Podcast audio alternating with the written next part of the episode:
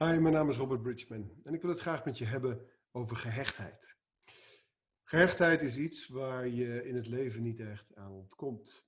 Als kind is het belangrijk dat je een goede hechting opbouwt uh, om je veilig en geliefd te kunnen voelen in de rest van je leven. En je merkt ook dat kinderen die niet een goede hechting opbouwt, met hechtingsproblematiek komen te zitten. En dat kan zich op allerlei manieren uiten. Een goede hechting in het in de jonge jaren is essentieel. Alleen op latere leeftijd wordt die gehechtheid lastiger. Dat wil zeggen dat als je te gehecht bent, dat het dan je levenskwaliteit juist gaat verminderen. Als je heel erg gehecht bent aan spullen. Als je heel erg gehecht bent aan een persoon.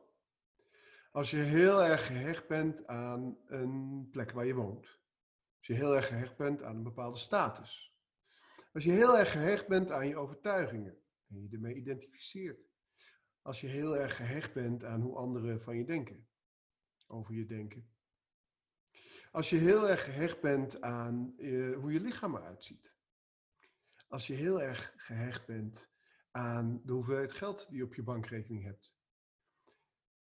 Dan is er een kans dat die gehechtheid ja, angst oproept. Angst dat je het kwijtraakt. Angst dat het minder wordt. Angst dat het fout gaat. Angst dat iemand ziek wordt. Angst dat je blut raakt. Hoe meer je hebt en hoe meer je eraan gehecht raakt, ja, hoe, hoe kwetsbaar je eigenlijk wordt. En de kunst is om, je mag wel veel hebben, goede, mooie, leuke mensen om je heen, goede relaties, eh, een mooi huis, eh, veel geld, spullen, eh, een mooie auto, het is allemaal prima. Als je er maar niet aan gehecht raakt. En ontkomen doe je dat niet. Weet je, doe je daar niet aan. Ik ben ook gehecht aan mijn kinderen. Ik ben ook gehecht aan mijn vrouw. Daar is niks mis mee. Alleen de mate van gehechtheid, ehm, daar is wel wat mee. Want zodra mijn geluk afhankelijk wordt van iemand anders, ben ik te gehecht. Zodra mijn welzijn afhankelijk wordt van de hoeveelheid geld of spullen, ben ik te gehecht. En is het dus zinvol om wat afstand te nemen, om die gehechtheid wat meer los te laten, om dat wat te transformeren. Om bijvoorbeeld door meditatie te leren dat alles komt en gaat. Dat alles een continu spel van vergankelijkheid is. Niets blijft. Jij ook niet. Je bent een golf op een oceaan. Hè? Je bent even opgekomen. Je bent er een tijdje en je gaat weer onder. We gaan allemaal dood. Dus gehechtheid aan het leven is per definitie een, een geheim voor ongeluk. Want dood ga je toch. Mensen om je heen gaan allemaal dood. Vroeger of later. De gehechtheid aan het leven is eigenlijk iets wat heel veel ongeluk brengt. Je kunt beter genieten van het leven. Ik was ooit bij een Japanse leraar en die keek zo die zaal rond. I have bad news for you, zei hij. You are all going to die. En die hele zaal zat van, what the fuck, zegt hij nou? Maar wat hij bedoelde, was dat we ja, in een vergankelijke wereld leven. Niets in deze wereld is blijvend van aard. Niets. Sommige dingen blijven heel lang bestaan, zoals stenen. Maar uiteindelijk gaan die ook. Weet je, het is komen en gaan. En als je wat meer kunt afstemmen op dat komen en gaan. Als je wat meer kunt afstemmen um, op uh, het idee dat alles continu verandert. Dan wordt het wat makkelijker. Dan kun je dingen wat meer loslaten.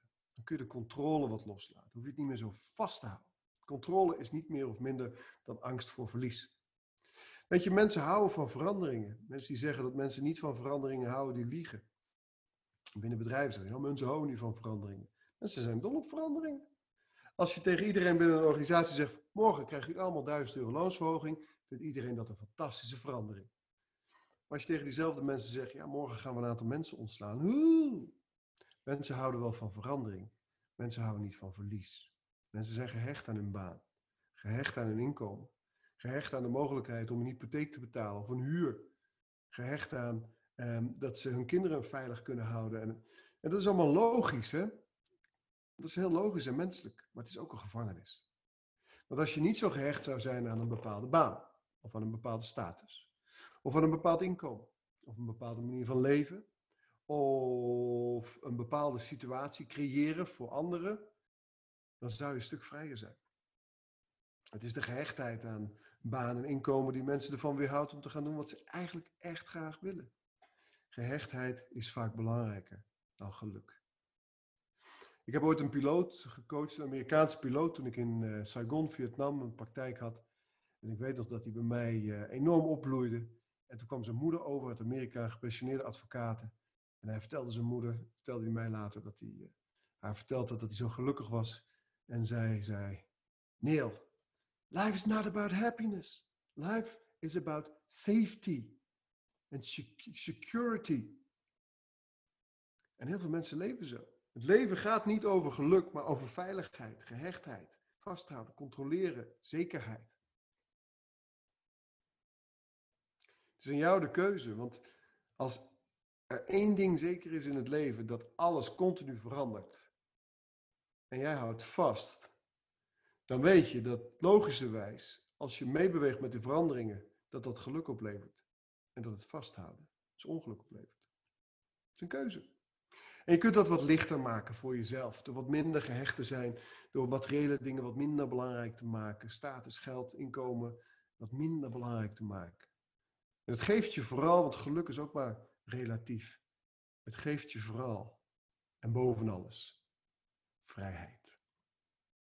Want als je gehecht bent aan op een bepaalde manier zijn, je op een bepaalde manier voordoen, je op een bepaalde manier gedragen, er op een bepaalde manier uitzien, op een dan heb je jezelf al in een keurslijf gevangen.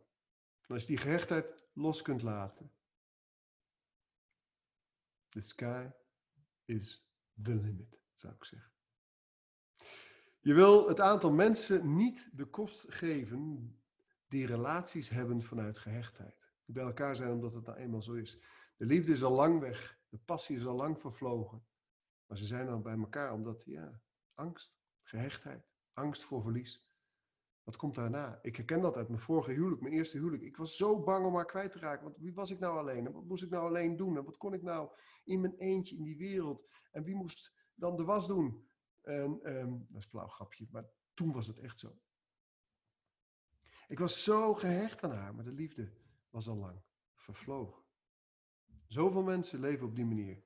En die banden van gehechtheid, zeker als de kinderen zijn en zeker als je al zo lang bij elkaar bent, die banden van gehechtheid echt te transformeren en los te laten, ja, dat is een, een sprong die voor heel veel mensen veel te groot is. De veiligheid en de zekerheid is dan belangrijker dan het geluk en de vrijheid. Kijk maar eens hoe dat voor jou is. Kijk maar eens wat je kunt met je eigen gehechtheid. En of je het wat losser kunt laten, wat meer ruimte kunt geven. Begin maar klein, dan voel je het. Dan kun je iets groter en steeds iets groter. En uiteindelijk is het niet de bedoeling dat we ons onthechten van alles zoals monniken dat doen in mijn optiek. Het is goed dat ze dat doen, maar het is niet de bedoeling voor ons. Weet je, een bepaalde mate van gehechtheid mag er wel zijn. Er is helemaal niks mis mee. Het hoort bij het leven. Maar als je er wat meer ruimte in kunt krijgen, dan zul je merken dat dat leven een stukje lichter en een stukje prettiger wordt. Dank voor je aandacht. Liefde, zegt Thich Hanh, is ruimte en begrip. Niet gehechtheid en jaloezie en angst voor verlies en controle en bezitterigheid. Liefde is ruimte. Elkaar de ruimte geven en begrip de ander proberen te doorgronden. En ik wens jou heel veel liefde toe. Dank voor je aandacht.